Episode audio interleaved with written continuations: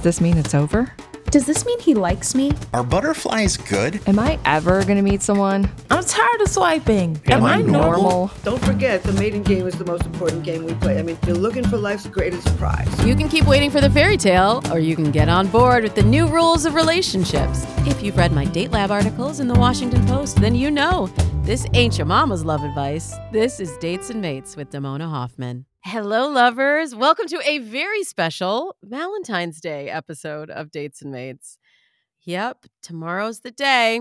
And if it's anything like we've seen in love stories, you're half expecting to have a meet cute magically appear when you lock eyes with that special someone on the subway and Cupid slings his arrow at your hearts just in time for February 14th.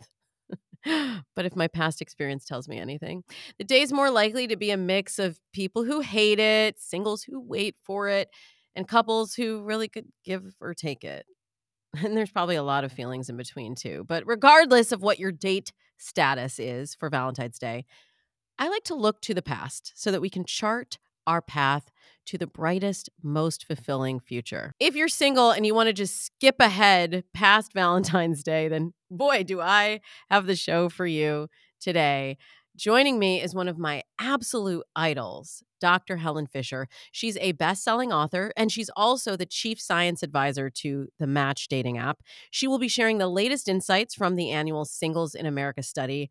I am like ravenous for the study, you guys. I I love it. Every year I I like wait with bated breath to share this with you.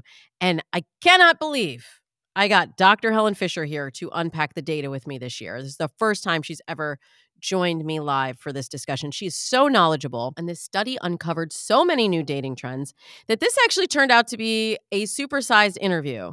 Not surprised I, I, uh, really, I was not surprised. Maybe producer Lindsay was a little bit surprised. Maybe you're a little surprised. I was not surprised because I knew that there was so much in here to discuss with her. So we're not serving up a dating dish today, but I do have a steamy hot Dear Damona for you later in the show. How do I get my guy to stop talking about his exes? What a very F the fairy tale style Valentine's Day episode. LOL. All right, friends, let's get our guest to the table. Dr. Helen Fisher is a PhD biological anthropologist. She's a senior research fellow at the Kinsey Institute, Indiana University, and the chief science advisor to the Match dating app. She has written six books on evolution, biology, and psychology, the psychology of human sexuality specifically. She's talked about monogamy, adultery, divorce, gender differences in the brain, the neural chemistry of romantic love and attachment, human biology based personality styles, why we fall in love with one person rather than another, hooking up, friends with benefits, living together, and pretty much any dating trend that you could possibly think about. She's actually quoted in my book, in F the Fairy Tale. I have learned from her, I have worked alongside her, and I have admired her for many years. So please, for the first time, let's give some big smooches and welcome her to the show. It's Dr. Helen Fisher. I'm delighted to be with you. I am so glad that you're here. And I have so much to talk to you about. First of all, this Singles in America study. So I've been doing dates and mates now for 11 years. Um, and Singles in America, this is the 13th annual study. So uh, I think I've covered it at least half of those years, but it's always interesting to see what new data emerges from the study. So let's just kick it off with that. Um, as someone, you've been a part of, of the match, uh, the match family, you've been their chief science advisor you said since 2005 when we were chatting yeah. before wow 19 and a half years or something and for a good reason it's very interesting what i've done with them is so interesting i mean why would you walk out on something that's so cool yeah and you've seen so many changes like i've been coaching for a long time um, on online dating and offline dating but you know i started out as a dating profile writer 17 years ago so i've seen a lot of shifts and a lot of trends uh, come and go. But I'm really curious to hear from you, having done this study for so many years in a row.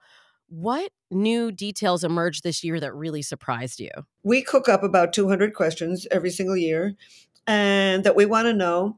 We do not poll the match members. This is a national representative sample of singles based on the US Census. So it's real science black, white, Asian, Latino, gay, straight, everything in the middle, age 18 to 71 plus, et cetera, et cetera. So it's real science. And every year we do some trend questions like, what are you looking for in a partner? Just to see what, what happens. never changes, by the way. But, uh, and every year we do um, some new things. And they it was very creative this year. I mean, we did one thing on, you know, polyamory. Everybody's talking about that. We did a thing on AI. I think we're the first to really get any solid data on how people are using AI in dating. And we certainly always ask about politics this year because it's a political year. And another very unusual thing that we did, uh, we asked, you know, about sex education and, you know, the kind of sex education you did have, what you didn't have, and what you would have liked to have had to become a better dater and better at sex and better at relationships today. So those three things I, I, I think are, you know, polyamory, AI, and um, what people really wanted to get educated in when they were young about sex. Wow. It, it's fascinating. And that's even just the tip of the iceberg. There's other stuff I want to unpack with you. We'll put polyamory aside for today because we've done episodes on it before. Most of my my clients, most of them, I know there's some people that are like, Damona, I'm typing right now my mm-hmm. commentary, but most of them are looking for monogamous long-term relationships some for marriage some not for marriage and you even looked at that in the study and we'll talk about that in a sec but since you brought up AI, I want to start with AI. I just want to say one thing about the polyamory if we get there. It's actually good news, even though 31% of Americans have tried some sort of, uh, you know, sex outside of the, the commitment, et cetera. The vast majority do want to go back. All their sexual experimentation is not ruining their ultimate drive to form a partnership and settle down with somebody. So I, I think that's the news out of that. I mean, we could say much more about it, but AI, okay all right, so here's um, the interesting thing because I I wrote a book that just came out in January.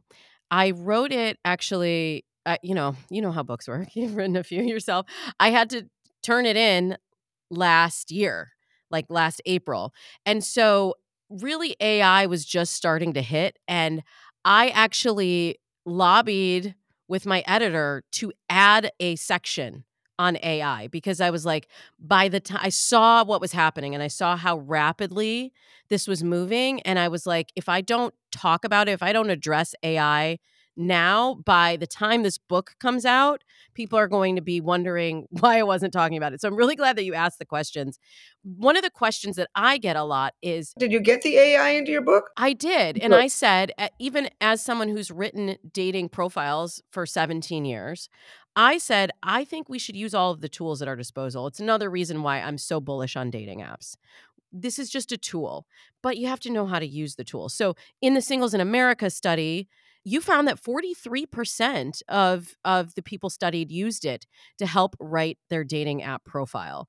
Yep. Now, I know you're looking at the data and you're you're you're here to talk about the study, but I'm just curious as another professional in this space, where you think that ethical line is between I'm using this tool and and I'm putting forward uh, an identity that isn't really authentic to who I am. Listen, we've always wanted advice. I mean, I'm an anthropologist. A million years ago, you asked your mother, your aunt, your girlfriends, et cetera, et cetera. We were always collecting data from anybody that we could in order to court properly. I mean, don't forget the mating game is the most important game we play. I mean, you're looking for life's greatest prize. This whole courtship process evolved so that we could send our DNA on into tomorrow and, you know, and survive. So the bottom line is it's just the newest way to do the same old thing. Um, this year, in our study of 5,000 people based on the US Census, 43% used some kind of uh, AI to write a profile. Uh, 37% uh, uh, used it to help write the first message. Wow. 27% uh, said that uh, it helped them get better matches. 26% said that that helped them get more matches. And 32% said it helped them meet people faster. I don't know what's wrong with that. Yeah. So the bottom line is this is just the newest way to do the same old thing, which is to get ideas from anybody you can. In this case, AI, just getting ideas so that you can present yourself in a better way. I like that when you said just another tool. It's just another tool. I agree with you. And even as someone who, like, a lot of the things you just said, um, help help with writing a profile, help with sending messages, help with sorting matches. That's literally what I've built my career doing. And I'm still saying use the tool.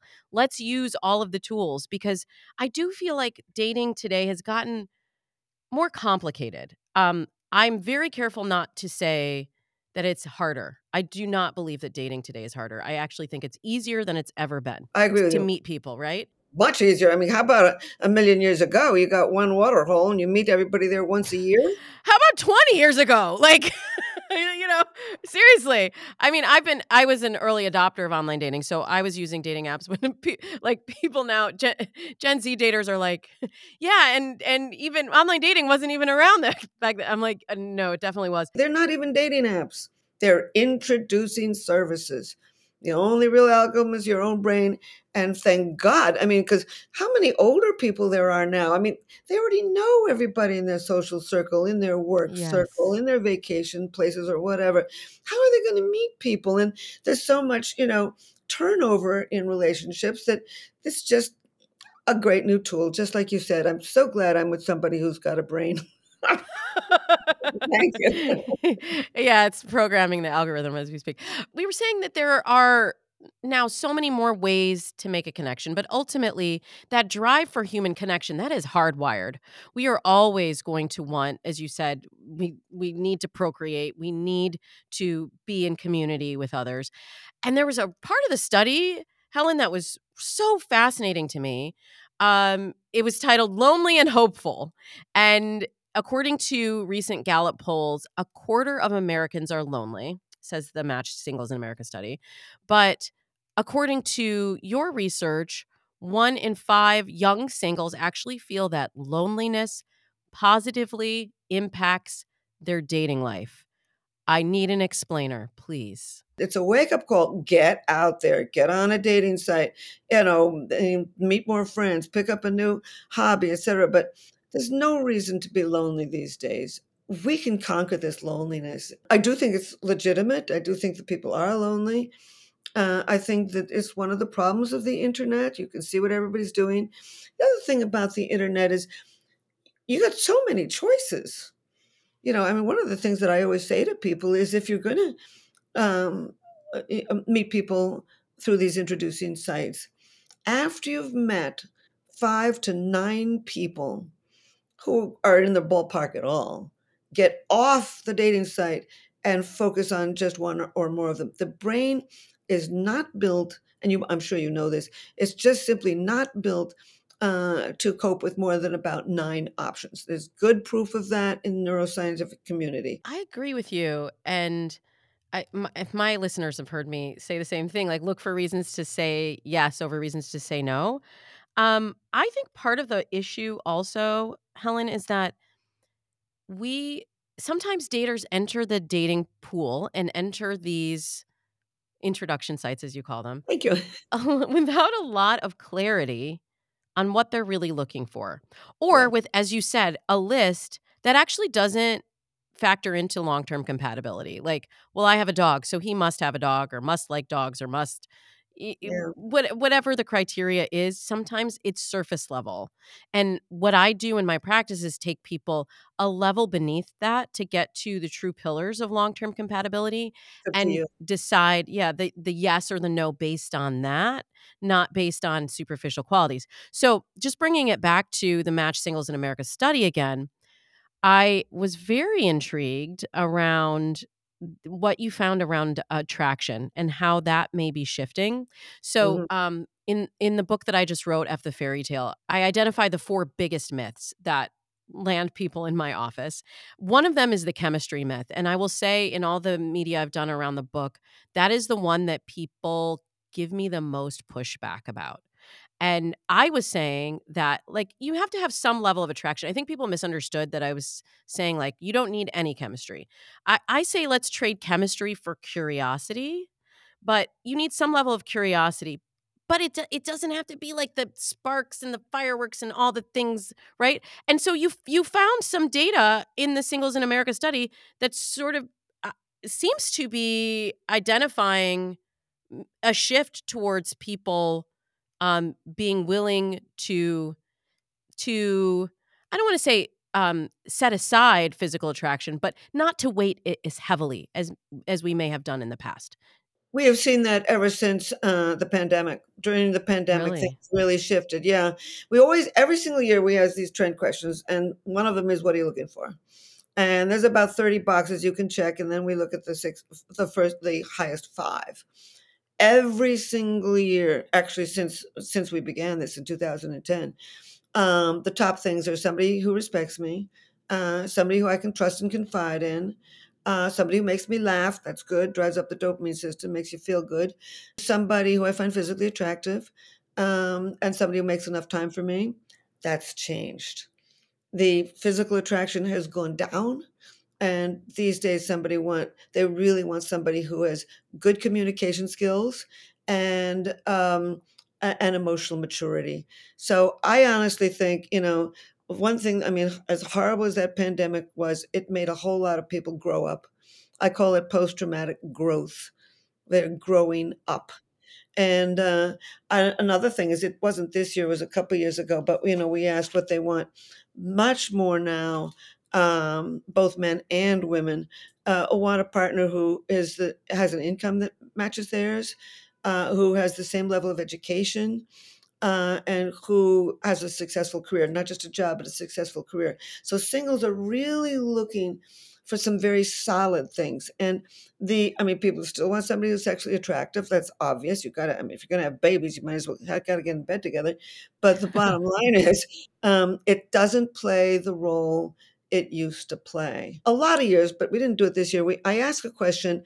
Um, have you ever fallen madly in love with someone who you did not initially find attractive? And this has gone steadily up and was sometime in the 20%, right? 2015 or so. And it's now something like 49% of, of singles have said, yes, I have had the experience of, of, you know, not originally finding somebody physically attractive and then uh, eventually falling madly in love with them.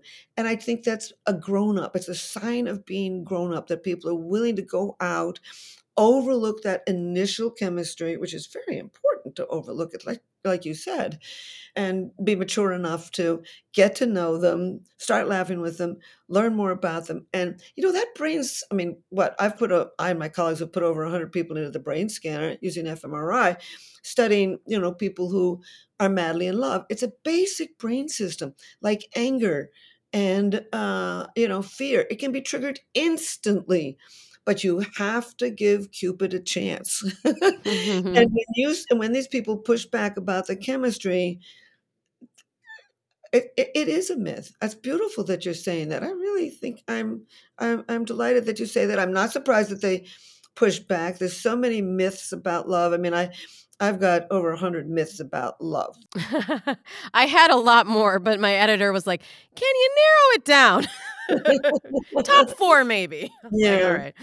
All right. yeah, but the the myths, I think they're they're they're really linked to our our drive for stories and, t- and wanting to tell the story, wanting to get to the end of the story. And it's really interesting what happens when you release whatever the story was, because so much has shifted. Even just hearing you say that that the these sort of uh, chemistry myth, uh, if if I can insert myself into the narrative here, that the chemistry myth is, has shifted so much during the pandemic.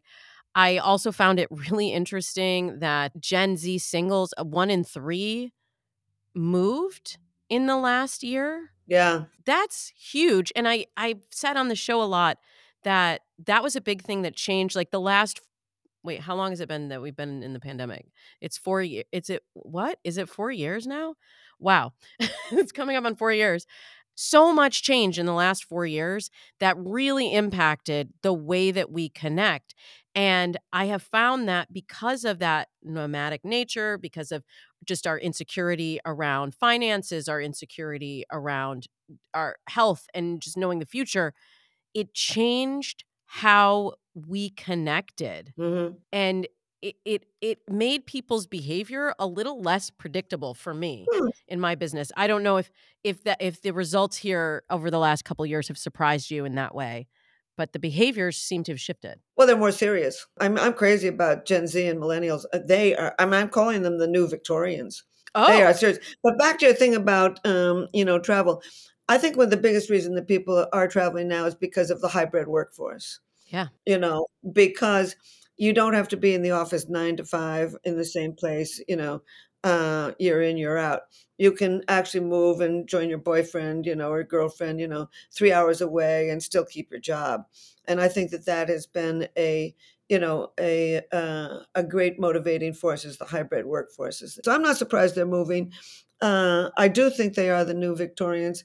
I think they're maturing quite late. I think they're very very serious uh, generation. And uh, you know, one of the things, for example, all these new terms, I God, they they are so defining love with the breadcrumbing and the gaslighting and the triggering and all that kind of stuff. They are uh, dedicated to getting this right. So I wrote an article uh, a couple of years ago called "Slow Love: Courtship in the Digital Age," and what I maintain, and it's based on solid data from Match and other places, that I mean, 50 years ago, you know, a girl would marry at approximately age 21. Man would uh, marry at around age 22, 23. These days, singles, the average is they're marrying women at 28 or 29, men at 29 or 30, 31. So we've got a whole decade there of, um, you know, courtship without commitment. It's the pre commitment stage has expanded. And giving both sexes enough time to get to know themselves, to try people out, they're not squares, to get rid of what doesn't work before they get caught into something and have children and can't get out. And so I look at the demographic yearbooks of the United Nations, and as it turns out, in 80 cultures around the world, the later, the longer you court and the later you wed, the more likely you are to remain together. And there's a study of 3,000 American singles, and the same thing they found that the longer you court and the later you wed, the more you likely you are to remain together. For obvious reasons, you've figured it figured it out. You know more about yourself. Um, you've tried this person out for two or three years before you uh, tie the knot. And I honestly think that we might be moving towards a few decades of relative family stability. The pandemic pushed singles to grow up uh, to be quite serious about what they're looking for. They're still going to have their one night stands. They have had one night stands since we came down out of the trees, for God's sakes. But the bottom line is they're trying them out. They're learning about who they are. Uh, you know, they're doing their polyamory and, and all of that. And even this current Singles in America 2023 is proving that even even trying out polyamory and swinging and open relationships is not changing the human brain. We are still driven to form real partnerships that are sexually faithful, and um, all this trying out of people in one way or another is is not killing the basic human drive to settle down. And because we're doing it so much later with slow love, we really could be looking forward to a few decades of relative family stability. Wow. You just gave us a masterclass, Helen. Honestly, I mean, I have studied your work for so long and it informs a lot of what I tell people on the show. I talk about slow love and and now slow dating is sort of the new term, but I always give you credit. Dr. Helen Fisher, I always say you were the you were the first one to coin that term, but uh, you know, I've seen it in my practice uh, for a long time that as you as you take time with that courtship process and kind of going back to chemistry i say that true chemistry really deepens and develops over time Absolutely. in my book i look at the shift in marrying age and i hadn't even thought about what you just said of the window of pre like the pre marriage that courtship period expanding and how that really has affected the dating process so on a macro level I, I i kind of look at it on an individual micro level in the book but wow my mind is blown. Okay we have to end our interview on a high note. I know everyone wants to know about sex. You were talking about about our drive for sex um and how how our brains really are the same since we came down out of the trees. I love what you said. so, looking at this data that you found um, from the 2023 Singles in America study, it says 60% are open to a makeout session, 43% are open to discussing sexual likes and dislikes, and 36% are open to getting naked, touching, oral sex, and or intercourse. I know you've looked at this over m- previous years as well. How do those numbers align? Like, are more people open to to 36% to me feels like in the third date that seems like it might be higher than it has been before. These days you know the lid is off the pot uh, in other words you know we you know i mean most um, american singles know how to not get pregnant. Uh, they know how to not catch a sex disease. Um, they don't have to walk the walk of shame if they try somebody out and so basically, um, they are uh, no longer under a, a veil, really, of uh, taboos and um, repercussions uh, from their behavior. And so, under those circumstances, people are going to try somebody out. You know, it's so interesting because casual sex is not casual. When you have sex with somebody, any stimulation of, the of the genitals can drive up the dopamine system in the brain and trigger feelings of romantic love. With orgasm, there's a real flood of oxytocin uh, linked with feelings of deep attachment. And so, and of course, when you have sex, you're also driving up the testosterone system, which makes people feel good. So basically, the three basic brain systems that evolved for mating and reproduction the sex drive, feelings of intense romantic love, and feelings of deep attachment can all get triggered um, uh, when you have sex with somebody. And it was very interesting. We did a study about oh, a couple years ago, and we asked, why do you go into a um, one night stand? Uh, and we found that men were two times more likely to go into a one night stand hoping to trigger a longer relationship with somebody. Whoa. And when I say that, it's like you with the chemistry thing. People don't even want to believe me. That's a fact. And, you know, men fall in love faster than women. They fall in love more often. And it seems to be almost a male mechanism to try to trigger a longer partnership I mean, we've done this study mm. for 13 years, and women are the picky sex. And they are picky sex for good, smart reasons. Everywhere in the world, women spend much more time with uh, raising babies during the first four years. That's not to say that men aren't doing things. I mean, they're going out trying to make some money and feeding the baby. So women have somewhat more to lose. The, the lid is off the pot. But anyway, what I, th- I think that I'd like to add here is something that you said that was very interesting. You know, as I said, we've evolved three distinctly different brain systems for mating and reproduction sex drive, feelings of intense romantic love, and feelings of deep attachment. Now, sex drive can be triggered instantly, romantic love can be triggered instantly, but attachment takes time.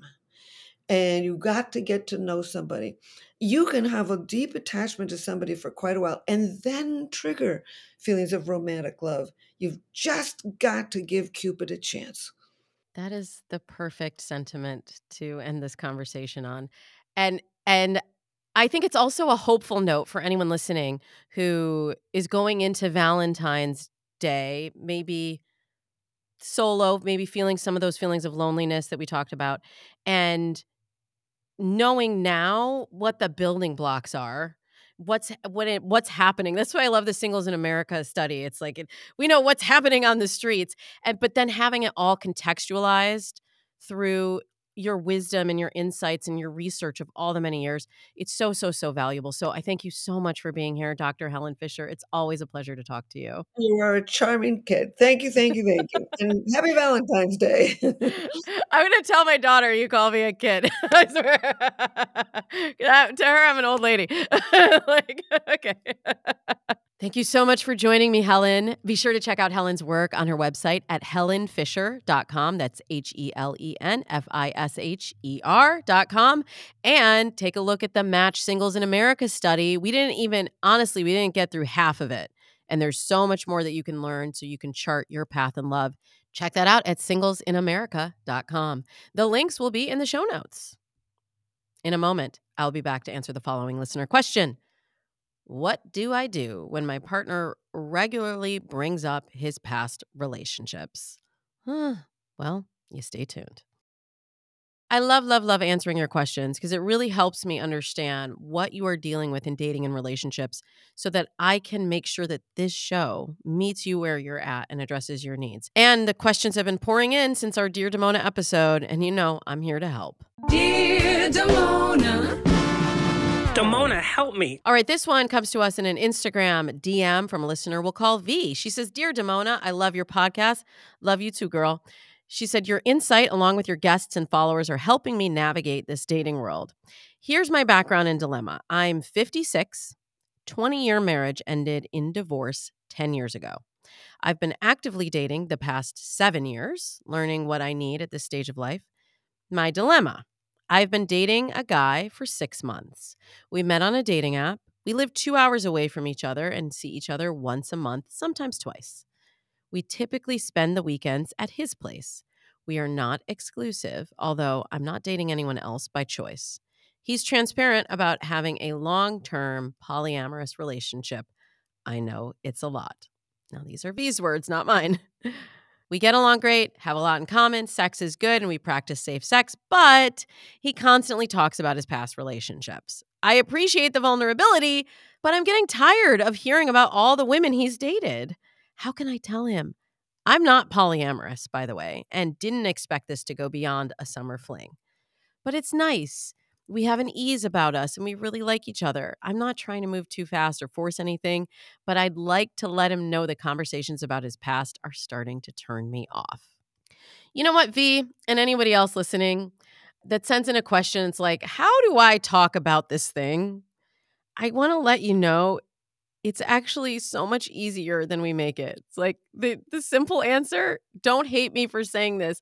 The simple answer is like, how do I talk about this thing? It's like, um, bring up that thing. you should talk about that thing. But I I want to give you kind of the scaffolding for it because I know a lot of these conversations are emotionally charged. They're difficult to have not because it's hard for you to find the words. They're difficult to have because we're afraid of the answer that we might get back. Ooh, I know. Mm, sticky. Pre Valentine's Day, right? We don't want to rock the boat because, like, the status quo is fine, but we are not feeling fully fulfilled. And if we raise the question and we get the answer and it's not the answer that we want, what does that mean for the future of the relationship? But you got to get the answer because you know what? It's making you feel stress. It's making you feel frustration. It's making you less invested in the relationship. And it's causing you pain. So we need to know the answer, period. Because you need to know how to move forward with your life. Okay. That's what we've been talking about, like this whole episode. How do we move forward into the future using the knowledge we have to build the relationships that we want? Okay, here's the part where I'm going to rip the band aid off and things are going to get a little painful. Why are you in this relationship, V? This person is polyamorous, wants a long term polyamorous relationship. You are not polyamorous. You are not wanting to hear about other people that have been in his life. But the thing that I keep thinking about, which I'm sure you're thinking about too, if I'm thinking about it, is okay, he's talking about his past, but like, what about his present and all of the other people that are taking up his time and his energy and his uh, uh, emotional investment from you? Mm, that bothers me more. Honestly, that bothers me more than the past relationships. And I actually wonder if, in some ways, the, the conversations about past relationships are sort of a proxy for the polyamory conversation, right? I know, deep, but this sometimes happens where we sort of project our feelings towards what we're hearing and what we're seeing, but it's not necessarily the thing that we're actually having the feelings about. We typically spend the weekend at his place. Okay, so let's do the math here, V. He's polyamorous, you are not. He lives two hours away. You drive, you drive two hours to spend the weekend at his place once a month. So let's say there's average of 30, 31 days in a month. You're there two to maybe two and a half, three days. So there's a lot of other days that he is not a part of your life. So much is on his terms. What is on what what's happening on your terms? And what needs do you have that are not getting met? Because I I really think this uh, idea about the past relationships is really more about an unmet need that you have than it is about just hearing about the relationships. So yeah, you can just ask him like, "Can you stop talking about your exes?" It's like it's kind of it's kind of getting awkward. It's been 6 months. And by the way, the fact that you even said, "I'm not trying to push it too fast." And you've been with this guy for 6 months on and off or one weekend a month for 6 months. This is not too fast. This is like really time to figure this out. And I just wonder what really what you're getting out of it. And does that benefit outweigh a lot of the stress that it seems like he is bringing into your life through this relationship? But here's what I want you to remember you met on a dating app, you did find a partner you like after divorce. I know it's possible. Sometimes we get scared to go back to the well, too. But sometimes we didn't really bring up the right fish. Okay, I'm mixing my metaphors, but stay with me here. sometimes we get afraid that we don't want to have to do the effort to find the next person. But it sounds like you are putting out a lot of effort here. And I really want you to ask yourself what you are getting in return because I don't think your question is actually the question that you asked me. I don't think it's just about being tired of hearing the, women he's dated, if you're going to really be honest with yourself. So let's get down to what is the real problem and how do you express that? I'm going to admit, based on what you wrote, I'm very skeptical that this person is going to be able to be the person that you need him to be, to give him the valuable investment of your time and your emotional energy and your body. But I'm open to being surprised. Here's the thing that you got to promise me, V. You've got to really ask yourself, what does that ideal relationship look like for you? This is why I start all my programs with mindset. And if this relationship is not it, it is a block.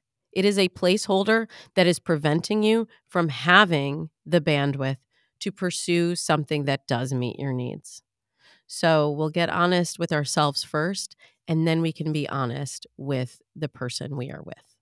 BTW, happy Valentine's Day, V. And everyone listening, I hope you enjoyed episode 495 of Dates and Mates. And if you have a question, like V, like anyone who asked a question during our Dear Damona episode, please, y'all, send me a DM at Damona Hoffman on Instagram. And I especially love a voice memo on Instagram, Instagram, Facebook, TikTok, X, or give me a call or send me a text 424 246 6255.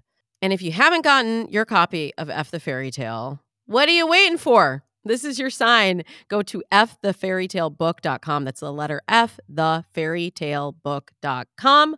Or go to Amazon, go to Barnes and Noble, go to your local bookstore and ask for F the Fairy Tale so that you can get on your way to writing your love story for the future. By the way, if you have read F the Fairy Tale, even if you've just read part of F the Fairy Tale, we're doing a big love fest for Valentine's Day. We are asking everybody what you thought of F the Fairy Tale and asking you to leave a review on Amazon. It makes a huge difference for me in the book in healing more hearts and helping more people and getting getting more singles on the road to love. So all you have to do is just leave me a review. I mean, we like five stars, but please be honest. leave me a review on Amazon today or tomorrow. I would love for this week to fill that F the Fairy Tale Amazon review queue with lots of love. And then while you're healing your own heart, you could also help another. We will be back again next Tuesday with writer and comedian Lane Moore to talk about her new book, you're not the only one effing it up, breaking the endless cycle of dating mistakes. Until then, I wish you happy dating.